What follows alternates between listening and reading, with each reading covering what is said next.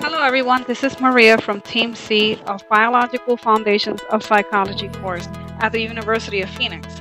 This podcast is about the effects of sleep deprivation in teenagers and will describe the importance of healthy sleep hygiene and optimal functioning, the effects of sleep deprivation on daily functioning, and suggested possible approaches to ensure quality sleep. We have all at some point suffered from loss of sleep, but have you ever asked yourself, what type of effect does sleep deprivation have on my teenager? Sleep deprivation in teenagers could have a negative effect on their daily functioning. Other areas of their health could suffer from effects as well. Teenagers who are sleep deprived will not only experience chronic fatigue, but will also feel exhausted throughout the course of their day. Because they are not well rested, they could experience a variety of symptoms: limited ability to learn, lack of listening skills, limited concentration, and inability to solve problems efficiently. All of these abilities are very important because it helps teenagers to be able to sit through class lectures, take a quiz or a test, and even perform activities. They may even experience memory loss, forgetting important information like a person's name of a place, phone numbers, general numbers, their homework, or significant birthdays. Something as important as a teenager's appearance, which is very important in high school, could suffer due to lack of sleep. They are more prone to getting stress breakouts, pimples, wrinkles, and other problems with their skin. Sleep deprivation can cause teenagers to experience irritability, which can lead to more aggressive and inappropriate behaviors that they will regret later on after having acted out on their behavior. Behaviors which may include lashing out on friends and/or family members. They may even experience digestive problems, which could lead to weight gain and could also increase their risk of obesity. Because of their sleep disorder, teenagers may experience other disorders that could be more harmful to their health. They could end up suffering from disorders such as chronic insomnia and sleep apnea. These disorders may cause them to have difficulty falling asleep or even staying asleep, causing them to get depressed and suffer from anxiety. Could you imagine how much more prone to causing auto accidents a teenager with sleep deprivation could be, especially if their sleep disorder continues to go untreated? So now that you know what sleep deprivation could do to an active teenage body, are you getting enough sleep? Regular sleep is something we should all be getting every night. This is also referred to as sleep hygiene. Our bodies need proper rest and sleep in order to be able to function to our maximum and optimal capacity on a daily basis. Have you ever experienced feeling tired or moody from not being able to get enough sleep the night before? This is because how much sleep you get has a lot to do with how well your body functions. You want to be alert and be able to react to what is around you, not crash and burn due to lack of sleep. If you are getting the adequate amount of shut-eye, you will wake up feeling fresh and ready to take on your day. Let's face it, with all the errands and things to do on your daily schedules, children, school, work, etc., sleep is the common factor that many of us are getting less and less of at times. We go about our daily routines feeling sleep deprived until our bodies give the alert that sleep is required. This is why it is important to see your doctor if you have any questions about how much sleep you should be getting. Also, report any changes in your sleep patterns in order to help the doctor know the amount of sleep you usually get, which helps your body to function normally. It's a known fact that when you get enough rest, you feel better and you are able to perform better at work, along with whatever other tasks you may have. When you get the proper amount of sleep, you will not feel sluggish, tired, cranky, nor too droopy, and you will be able to go on with your daily tasks. If you have not been having proper amount of sleep, you will be more prone to having sleeping problems in the future. Not having an adequate amount of sleep could lead to chronic diseases and conditions.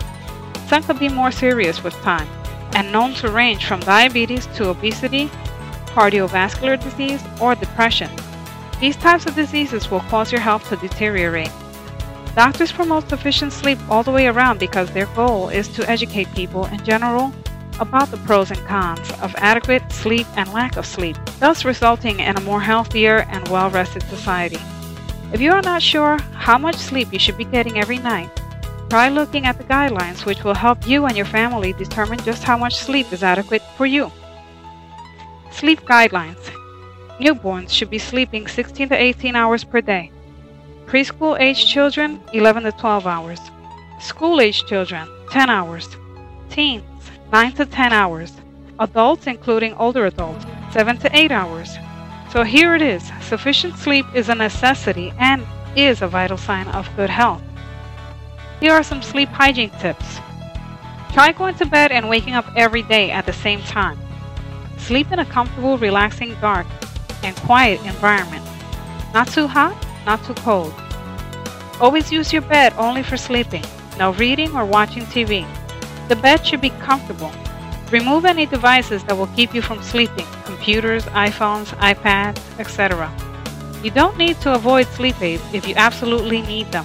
But before you turn to pills, try these tips to help you get a better night's sleep. Exercise. Going for a brisk daily walk won't just trim you down, it will also keep you up less often at night.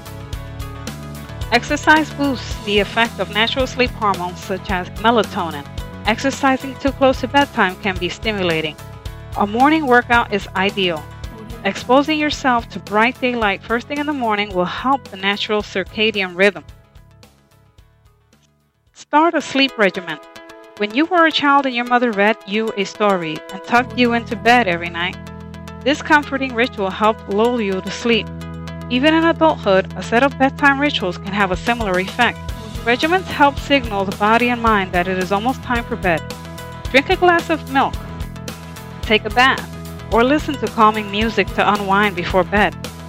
Do not eat large meals before going to bed. A grumbling stomach is enough to keep you awake, so if you must eat, then eat 2 to 3 hours before bedtime.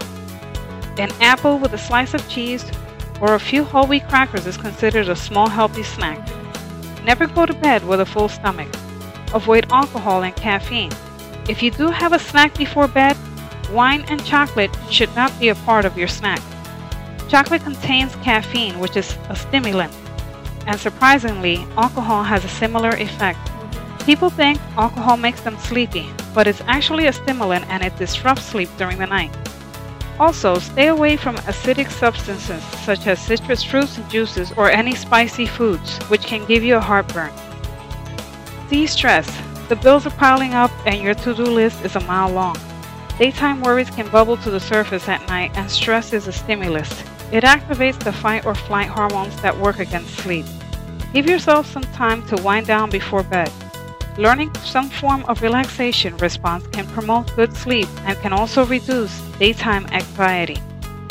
Try to relax. Try deep breathing exercises. Inhale slowly and deeply and then exhale. Call your doctor if you begin to experience any of these sleep disorders. Insomnia. This is when you are unable to fall or stay asleep, thus interrupting your ability to function throughout your day. Narcolepsy. Sleepy all the time during the day and feeling weak in the muscles. Restless leg syndrome. Unable to fall asleep because of unpleasant and creeping sensations with aches and pains throughout the legs. Sleep apnea. This is when your sleep is interrupted due to periodic gasping or snorting noises, which sometimes cause your breathing to stop momentarily. Remember, if you want to be at your best, sleep must be a priority. It is essential for a healthy life. The quality of your sleep affects the quality of your waking life, including your mental faculties, emotional balance, and physical vitality. If you can honestly say that you experience consistently restful and restorative sleep and that your energy and alertness are satisfactory throughout the day, then you are likely receiving a sufficient amount of sleep for your needs. If you feel otherwise, then it is important to make changes so that you are sleeping soundly for the recommended number of hours each night. To conclude, I'll leave you with a few things to think about and consider. Sleeping disorders such as insomnia, narcolepsy, sleep apnea, and restless leg syndrome are not only affecting teenagers of today, but adults are also suffering from sleep disorders as well. One of the highest risk groups for not getting enough sleep are teens. Teenagers ages 14 to 17 are recommended 8 to 10 hours of sleep per night. The best thing to do is get educated about how much sleep you need and the consequence of not getting enough.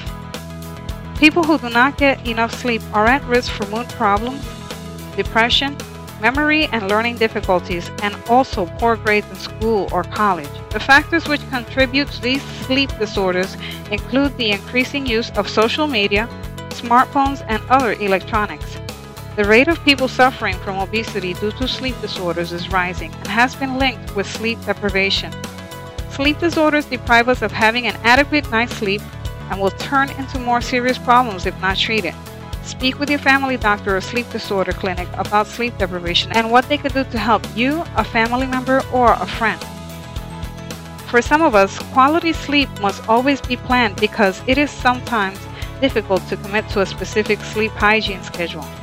But certain habits must be managed in order to reduce our chances of continuing to suffer from sleep deprivation, and sleep hygiene is one of them. Doing the same bedtime routine every night for a few weeks will help to make your brain associate this routine with going to sleep. Even 30 minutes of extra sleep each night makes a difference. However, it may take about 6 weeks of getting extra sleep before you feel the benefits. There is no substitute for sleep without it or an adequate amount of it. The body will eventually shut down without warning. Find out how you can manage and increase your sleep time. Visit your doctor if you have any questions or concerns about sleep deprivation getting in the way of your daily schedule.